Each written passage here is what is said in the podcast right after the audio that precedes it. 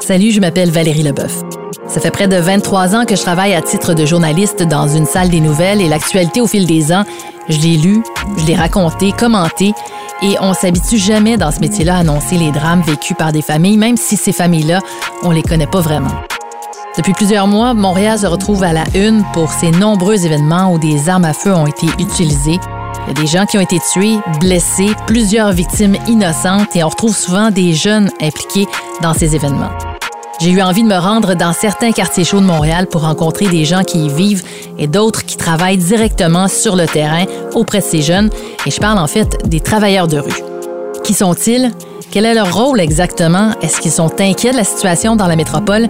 C'est ce que j'aborderai dans cette série balado de 4 épisodes. D'abord, je vous invite à découvrir avec moi et mon collègue Mario Gélanglois l'état de la situation dans les arrondissements de Montréal, plus précisément ceux de Montréal-Nord, Rivière-des-Prairies et Anjou.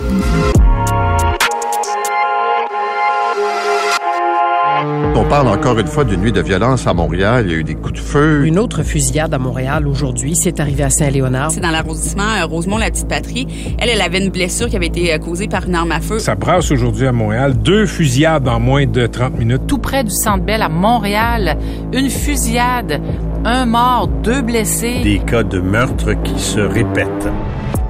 Au cours des 3 dernières années, la violence par arme à feu a explosé à Montréal. Selon les chiffres rapportés par le service de police de la Ville de Montréal, en 2019, il y a eu 41 événements impliquant une arme à feu. Ce chiffre est passé à 71 en 2020 pour plus que doubler en 2021 avec 144 événements violents. Et 2022 s'annonce aussi chargé puisque de janvier à octobre, ce sont 108 événements qui ont été répertoriés.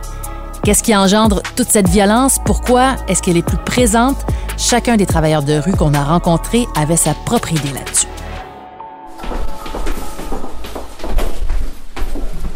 Au cours des 2-3 dernières années, c'est sûr qu'il y a un changement de climat, il y a une augmentation de la violence, une augmentation des armes à feu et tout. Ça, on l'a remarqué, mais je vous dirais qu'avant ces 2-3 ans-là, à Montréal, non, particulièrement, on était arrivé à avoir un sentiment beaucoup plus grand de sécurité où on commençait à avoir un calme. D'ailleurs, juste avant la pandémie, qui est les fermetures et tout, on avait passé, je pense, l'été la plus tranquille qu'on ait jamais eu à Montréal-Nord, tellement que les policiers, les citoyens, les organismes, tout le monde s'était accordé à dire que c'était le meilleur été qu'on a eu depuis très longtemps. Juste avant que la COVID vienne fermer les boutiques. C'est ça, on met souvent le dos sur la COVID, mais est-ce que vous pensez que la COVID, justement, ça a eu des effets sur l'augmentation de la violence, le fait que les gens ont été confinés puis tout ça chez eux pendant longtemps? Mais bien sûr que oui, parce que à cause du confinement, c'est sûr, les gens n'y sont pas, ils restent concentrés chez eux, puis bon, les réseaux sociaux aussi, comme on dit... Il y a beaucoup de menaces sur les réseaux sociaux, avec les jeunes aussi, qui veut dire après la pandémie, quand les jeunes sont sortis, c'est sûr, il y a eu des règlements de compte un peu partout. Je pense que ça aussi, ça a augmenté la violence. Le premier que vous avez entendu, c'est Robertson, il a 41 ans. Lui est travailleur de rue pour le Café Jeunesse Multiculturel de Montréal-Nord depuis maintenant 18 ans. Les jeunes qu'il côtoie sont âgés environ entre 16 ans et la mi-trentaine. Son collègue s'appelle Beauvois, il a 56 ans. Il est présent dans le quartier depuis près de 16 ans. Mais qu'est-ce qui fait que les jeunes, justement, se retrouvent dans une situation où ils choisissent la criminalité? Quand ça commence petit, là, c'est quoi? Les parents sont pas là, les parents travaillent trop, ou c'est pas la faute des parents, c'est juste parce qu'ils ont des mauvaises fréquentations? Ça serait quoi? Mais c'est une combinaison de choses. Parce que je peux pas dire que c'est les parents, c'est parce que c'est trop facile de dire que c'est la faute aux parents. Comme oui, il y a peut-être des parents qui sont problématiques, mais je vous dirais la grande majorité des parents, ils font de leur mieux, ils font un bon travail et tout. Fait que des fois, c'est une combinaison. Comme le jeune, il se sent pas bien chez lui, puis il se sent pas bien à l'école, il y a un problème d'estime, il y a les gens le rabaissent. Des fois, il y a la police aussi qui peut peut-être faire du profilage. Il y a tellement de facteurs qui se mettent ensemble. Je vous présente maintenant Jonathan, 40 ans. Il a été travailleur de rue dans Rosemont pendant 3 ans pour l'organisme Pacte de rue. Et depuis septembre dernier, lui et sa collègue Luna sont devenus les premiers travailleurs de rue de l'arrondissement Anjou. Ils sont tous les deux en observation sur le terrain pour découvrir la réalité de ces jeunes qu'ils apprennent tranquillement à connaître. Toi, tu travailles dans Anjou, mais tu habites Des jeunes qui revirent mal, ça arrive dans les meilleures familles aussi, là. Je peux poser une question? Ben oui, vas-y. As-tu des enfants? Oui. Est-ce que tes enfants écoutent toujours ce que tu dis? Non. Voilà. T'as beau avoir la meilleure éducation du monde, t'as beau avoir tout le background, même en psychologie, on dit souvent que le cordonnier est le plus mal chaussé, hein. Mais t'as beau avoir tous les outils que tu veux, un enfant, c'est, ou un adolescent, c'est un individu à part entière qui fait ses choix. Le rôle d'un parent, c'est de lui offrir une éducation qu'il choisira ou non de suivre. Mais il fera ses choix. Un enfant ne t'écoutera pas toujours, tu le constates, quel que soit le niveau social. Mmh. C'est le propre d'un être humain que de se confronter et de remettre en question l'éducation qu'il a reçue pour créer sa propre éducation. On le voit à l'âge de 3 ans, non, je rejette. C'est ça. Un enfant ne fait pas toujours ce qu'on lui demande. C'est pas toujours la faute des parents. Du haut de ses 15 ans, Tessie, qui a grandi à Montréal-Nord, croit réellement que c'est un manque d'encadrement qui fait en sorte que les jeunes sombrent dans la violence. Genre, la manière qu'ils éduquent les enfants. Genre, s'ils vivent dans une maison où il y a beaucoup de violence, plus tard, ils seront comme ça. Et s'ils vivent dans une maison, dans une maison où c'est un petit peu plus calme, ça serait calme. Mais vu qu'ici, il y a beaucoup de violence, beaucoup de... Genre, on pourrait dire, je pourrais pas dire c'est la faute des immigrants, mais il y a beaucoup d'immigrants, ben ils ont plus l'habitude de leur pays que du pays Canada. C'est pour ça, moi, je trouve. Pour être honnête, au début, quand j'ai entendu Tessie dire, finalement, que les immigrants reproduisaient un peu ce qu'ils avaient vécu dans leur pays, faisaient la même chose ici au Canada, j'ai hésité, Mario, à présenter cet extrait-là, mais en même temps, c'est la façon qu'elle voit les choses du haut de ses 15 ans. Exactement. Et on se rend compte aussi que ces jeunes-là ont beaucoup de temps libre. C'est d'ailleurs le même constat que fait Bert Pierre, qui est intervenant de proximité et travailleur de rue à équipe RDP. C'est dans l'arrondissement de Rivière-des-Prairies. Lui travaille là depuis 15 ans et il dit que les jeunes sont davantage laissés à eux-mêmes. Rivière-des-Prairies, lorsqu'on regarde la démographie de Rivière-des-Prairies, on peut regarder Rivière-des-Prairies comme un quartier qui est quand même assez riche, qui a quand même assez de moyens. Parce que lorsqu'on regarde les grandes maisons, on voit que c'est des belles maisons, c'est des grandes maisons. On pense que les jeunes habitent souvent dans les maisons. Mais ce qui arrive maintenant, c'est que nos parents travaillent 40, 70 heures pour pouvoir payer ces maisons-là. Donc, il y a beaucoup de jeunes qui se retrouvent un peu avec la clé au cou très jeune, rentrent à la maison de très tôt, à très de bonne heure avec la clé au cou. Certains d'autres sont obligés d'être à la maison puis que les parents sont pas là. Donc, l'encadrement au niveau parental est plus difficile. Pourquoi? Parce que nos parents, ils ont besoin de travailler des 40 heures, des 70 heures pour pouvoir payer les besoins de leurs enfants, que ce soit à l'école ou des fois, il y a certains des élèves qui vont à l'école régulière ici ou à l'école privée. Donc, tout ça demande que les parents ont besoin de travailler plus souvent. Puis, peut-être que la structure familiale, maintenant, permet moins d'encadrement. Là, donc, les jeunes se laissent un peu par rapport à eux-mêmes. Bert Pierre évoque aussi les réseaux sociaux qui font miroiter aux jeunes la popularité, la richesse. Mais quand on n'a pas les moyens pour y parvenir, ben, c'est souvent le système D, c'est-à-dire la débrouillardise, qui prend le dessus. Puis, chercher à survivre, c'est quoi? Ben, c'est chercher des moyens dans lesquels, où est-ce qu'on va pouvoir se faire des sous, qui sont pas nécessairement légaux, pour pouvoir arriver, par tous les moyens, arriver à devenir une personne. Pourquoi? Parce que dans la société d'aujourd'hui, ce qu'on prône, c'est la valeur de l'argent. Si tu fais pas de l'argent, t'es personne. Si t'as pas d'argent, si t'as pas la grosse voiture, si t'as pas les beaux habits, si t'as pas les beaux souliers, t'es considéré comme personne. Puis les jeunes vivent cette pression sociale-là. Tu comprends ce que je veux dire? Ouais. Maintenant, encore plus avec les réseaux sociaux. Donc, la pression des pères, la pression des réseaux sociaux font que les jeunes embarquent beaucoup plus rapidement dans le système D. Pourquoi? Parce qu'ils ont remarqué que leurs parents n'ont pas nécessairement les ressources nécessaires pour pouvoir les aider à acheminer à ce qu'ils veulent. Jonathan, qui travaille dans le secteur Anjou, abonde dans le même sens. Ce que je veux dire, c'est que l'image reflétée aux jeunes sur les réseaux sociaux, c'est souvent dans la facilité. C'est vrai, parce que sur les réseaux sociaux, on voit des gens qui réussissent sans vraiment savoir tout ce qu'ils ont dû faire pour arriver à ce genre de succès. Exactement. Comme quelqu'un, je vais même prendre l'exemple de la criminalité. Celui qui voit l'argent facile ne se rend pas compte de la prise de risque qu'il peut y avoir derrière. Parce qu'on ne met en avant que l'argent facile. Aujourd'hui, peu de rappeurs en tout cas, dont mettrait en avant les craintes qu'ils peuvent avoir de savoir qu'ils peuvent se faire tirer dessus, le stress qu'ils peuvent ressentir dans ces moments-là, la solitude qu'il peut y avoir autour. On n'entend pas ça. On entend simplement le fait de l'image, comment je souhaite être vu, comment je souhaite être représenté. Mais l'anxiété qu'il y a derrière, ils en font pas part. C'est pas vendeur. Mais l'industrie du disque, par exemple, ne voudra pas entendre un rappeur dépressif. Encore une fois, qu'est-ce qu'on offre aux jeunes? Si l'industrie musicale, par exemple, déjà sélectionnait un petit peu ce que les jeunes allaient entendre, on conditionnerait encore une fois moins de violence ou moins de risque de fast life ou de besoin d'argent immédiat. La musique, c'est beaucoup revenu durant les entrevues. Ce que consomment les jeunes, ça peut avoir une incidence aussi sur leur comportement. Et Bert Pierre l'a vraiment remarqué. Les gens qui font voir qu'ils ont réussi majoritairement, c'est des gens où ce qu'on va voir beaucoup dans la musique hip-hop, dans le drill de ce qu'on appelle la nouvelle... moi, c'est la nouvelle façon, c'est un peu plus pour les jeunes, le drill music. Ce qui est... avant, on avait du rap, puis maintenant, on a du drill. Ça, c'est la musique des jeunes, tu comprends? Moi, j'aime faire la distinction entre le rap qui était quelque chose de plus revendicateur, où ce que on expliquait...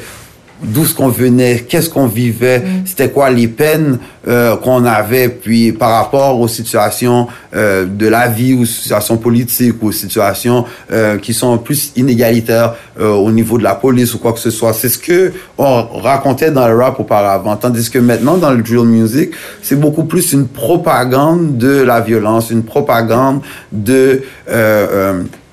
l'utilisation de la femme, une propagande de la drogue, une propagande... Puis cette culture-là vient beaucoup des États-Unis.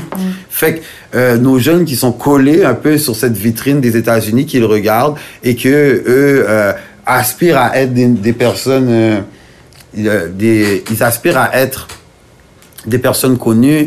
Ils veulent être avoir du pouvoir, de la puissance et d'être connus, donc vont regarder beaucoup ces vidéos-là, mais c'est des vidéos qui sont souvent négatives, qui amènent les jeunes à faire des actes criminels pour beaucoup d'entre eux, ce qu'on voyait moins souvent auparavant. Il y en avait, on parlait d'armes dans les rap, on parlait de filles où il y avait certaines choses, mais c'était moins intense que ce qu'on voit présentement. Work, grind, work, grind, be the best of all time. I said work, grind, work, grind, work, grind, be the best of all time. I said... Mais il n'y a pas juste la musique, et ce que Bert Pierre m'a raconté, ça m'a vraiment jeté par terre. Des jeunes qui sont complètement désensibilisés à la violence parce qu'eux regardent des drames humains en temps réel.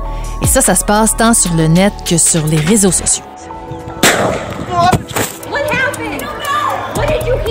On voit de la violence à outrance. Les jeunes peuvent rester assis devant des émissions pendant des heures et des heures où ce que on regarde certaines violences. Si jamais à un moment donné vous avez un peu de temps, vous irez regarder sur Internet Killing Caught on Cam. C'est toutes des tueries qui se passent aux États-Unis, mais qui sont par arme à feu majoritairement du temps, puis ça va être des guerres de gang ou quoi que ce soit. Fait que lorsque les jeunes regardent ça pendant longtemps, ben ça l'amène une certaine forme de désensibilisation. Fait que là, maintenant, lorsque ils vont regarder ça à outrance, certains vont consommer certaines drogues pendant que ils vont faire ça, ben là, maintenant, ça va faire que ces jeunes-là, arrivés éventuellement, vont commencer à perpétuer aussi des actes. Pourquoi? Parce qu'ils sont désensibilisés par rapport à qu'est-ce qu'ils voient à la télévision. Pour eux, ça devient une normalité plus que quelque chose que on regarde pour... puis avec dédain, parce que souvent, moi, des fois, je fais l'exercice avec eux, je m'assois et je regarde. Puis les premières minutes, t'as le cœur qui te débat, tu te sens pas bien parce que tu regardes des êtres humains qui sont en train de s'entretuer. Mais après une trentaine de minutes, ton corps, ton esprit vient... à normaliser la chose, okay? Puis par la suite, tu viens à essayer de dire, si moi, ça m'arriverait, cette situation-là, comment je réagirais? Puis, à la fin, tu viens à désensibiliser complètement de qu'est-ce que tu es en train de regarder. Ça, pour moi, c'est une phase de qu'est-ce qui se passe avec les jeunes présentement. Mais nous autres aussi, monsieur, madame, tout le monde, on a un rôle à jouer. La façon qu'on réagit quand on voit des jeunes dans la rue, par exemple. Oui, c'est vrai. Le regard qu'on porte sur eux, la façon qu'on réagit, le langage corporel, ça a un impact sur les jeunes. Puis ça, ben, je m'en étais pas vraiment rendu compte avant d'en jaser avec Jonathan, qui va nous faire état d'ailleurs de son concept du conditionnement. Vous savez, des jeunes qui sont en recherche identitaire parce que la société les pointe souvent du doigt, comme on a pu le constater, pensant que c'était que des petits bums. Je pense que déjà, si on arrive à enlever ce cliché-là, on arrête de marginaliser la personne. Donc on lui offre une autre alternative que de se créer une société à part dans laquelle il sera reconnu. Le problème, c'est quand on favorise ça, bah, on a besoin, nous jeunes, entre guillemets, de continuer à exister, et on prend cette place de qu'est-ce que je suis prêt à faire pour continuer à exister. Malheureusement, on tombe dans un pattern qui est bah, de devoir répondre à des codes, de devoir faire ci, de devoir faire ça. Mais la première chose, c'est il y a un besoin primaire qui est peut-être de simplement déjà de pouvoir acheter une paire de chaussures ou d'acheter à manger, pouvoir aider ses parents. La précarité est l'une des premières causes aujourd'hui de la montée de la criminalité. On le voit avec la hausse des loyers qui est devenue complètement absurde, où beaucoup de gens ont perdu leur logement, se retrouvent dans la précarité, et puis petit à petit se retrouvent à commettre des exactions pour ne serait-ce que manger ou ne serait-ce qu'un peu se loger. Il ne faut pas oublier les problèmes de santé mentale. La pandémie les a fait ressortir, surtout chez les jeunes. Et selon Bert Pierre, si un jeune commet un acte criminel, le fait qu'il y a des problèmes de santé mentale, on ne le reconnaît pas comme tel. Nos jeunes qui ont de la santé mentale ne sont pas reconnus comme des jeunes qui ont des problèmes de santé mentale. Ils sont reconnus comme des jeunes criminels. Parce que lorsque tu es un jeune noir, ici à Montréal, puis que tu fais un acte criminel, on ne peut pas te poser un diagnostic de santé mentale. Tu deviens automatiquement un criminel. Fait qu'on a plein de parents qui sont pris avec des problèmes, des jeunes qui ont des problèmes de santé mentale, qui savent pas nécessairement comment dealer avec. On a un système qui est très lent au niveau de trouver des ressources pour pouvoir les aider. Des psychiatres, des psychologues, on n'a pas accès à ça nécessairement. Donc, on a des intervenants qui sont obligés de travailler comme des psychologues, de travailler comme des psychiatres, mais qui n'ont pas nécessairement la formation pour pouvoir faire ce genre de travail-là. Tu comprends? Pourquoi? Parce que un psychiatre puis un psychologue, c'est très cher payé. Deuxièmement, à travers le système, c'est difficile d'avoir accès. Juste de passer au CLSC, pour un jeune, il vient à rencontrer de multiples obstacles avant de pouvoir rencontrer un travailleur social, avant de pouvoir rencontrer une personne qui va pouvoir les aider. Puis malgré ça, le travailleur social, c'est peut-être pas la personne pour pouvoir l'aider. Où est-ce que ce jeune-là est rendu? On a rencontré Marlon, 34 ans, qui, lui, vit au Québec. Ça fait maintenant 5 ans. C'est un jeune homme d'origine haïtienne. Et avant de venir vivre ici, il était aux États-Unis. Et de la violence, il en a été témoin. C'est pas quelque chose qui semble trop le traumatiser.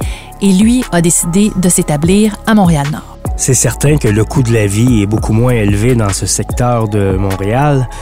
Il savait que c'était un quartier qui pouvait brasser parfois, mais comme il dit lui-même, l'ambiance a vraiment changé au cours des dernières années. Je trouvais que lorsqu'il y avait beaucoup plus de monde ici, il y avait des bagarres, c'est tout, mais il n'y avait pas des tirs de feu, tu comprends? Du monde qui se fait tirer dessus, là, et tout, là. Et c'est pas une fois, c'est plus que 3 fois que j'ai vu ça, moi, ici.